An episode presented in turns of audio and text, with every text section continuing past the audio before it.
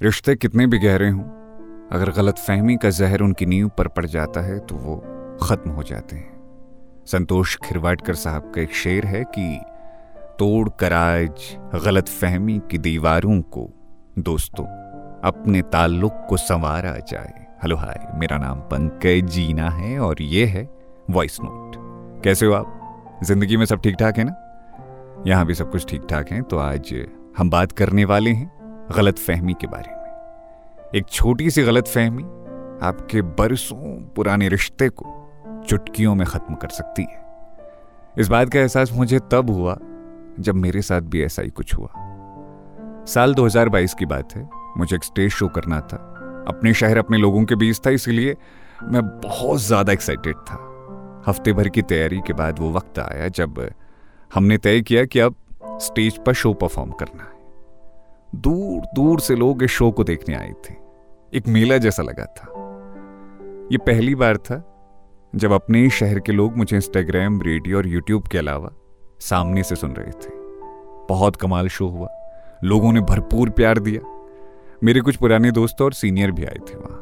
अच्छा लगता है यार अपने लोगों को अपने साथ खड़े देखना। लोगों की तालियों और बेहिसाब मोहब्बत के साथ वो शो तो खूबसूरत हो गया। लेकिन शो के दो दिन बाद मेरी ज़िंदगी में गलत फहमियों ने दस्तक दी। एक भैया थे मेरे सीनियर।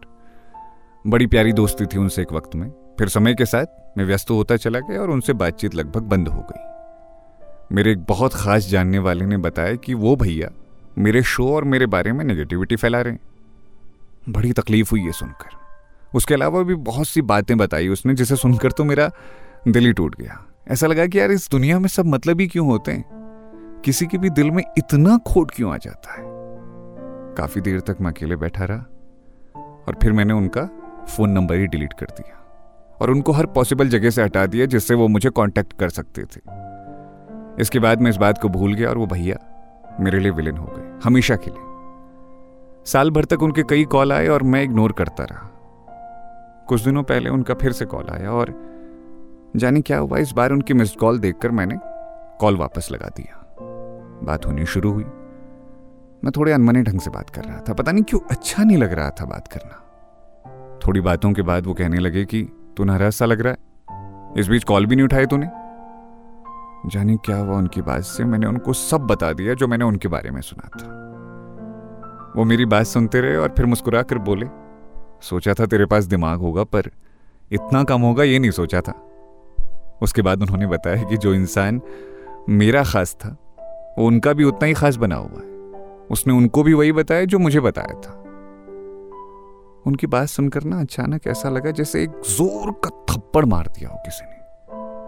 हम दोनों के बीच एक ऐसा इंसान था जिसने दो किनारों के बीच गलत फहमी का पुल बना दिया। अब सोचता हूँ उस दिन के बारे में तो सोचता हूँ कि काश एक बार खुद से वेरीफाई कर लिया होता। काश कि किसी पर आँख बंद करके यकीन ना किया होता। हमारी ना सबसे बड़ी परेशानी यही है, दोस्त। हम एक तरफा कहानियाँ सुनते हैं और दिमाग में गलत फहमियाँ पाल लेते हैं। किसी से नाराज़गी है, किसी से शिकायत है या किसी की कोई बात बुरी लगी है तो तुरंत उस इंसान से बात क्लियर कर लो। आँख बंद करके किसी पर भरोसा मत करना मेरी जान।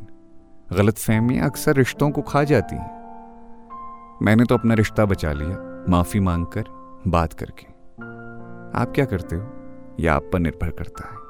क्या आपके साथ भी ऐसा कभी कुछ हुआ? गलत फहमी से जुड़ा हुआ कोई किस्सा है?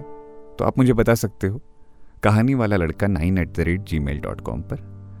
आज के लिए बस इतना ही। आप अपना ख्याल रखना। फिर मिलते हैं किसी दूसरे वॉइस नोट में। अभी पास आ जाओ एक झप्पी का वक्त है। टाइम आई लव यू अपना ख्याल रखना। Bye bye take care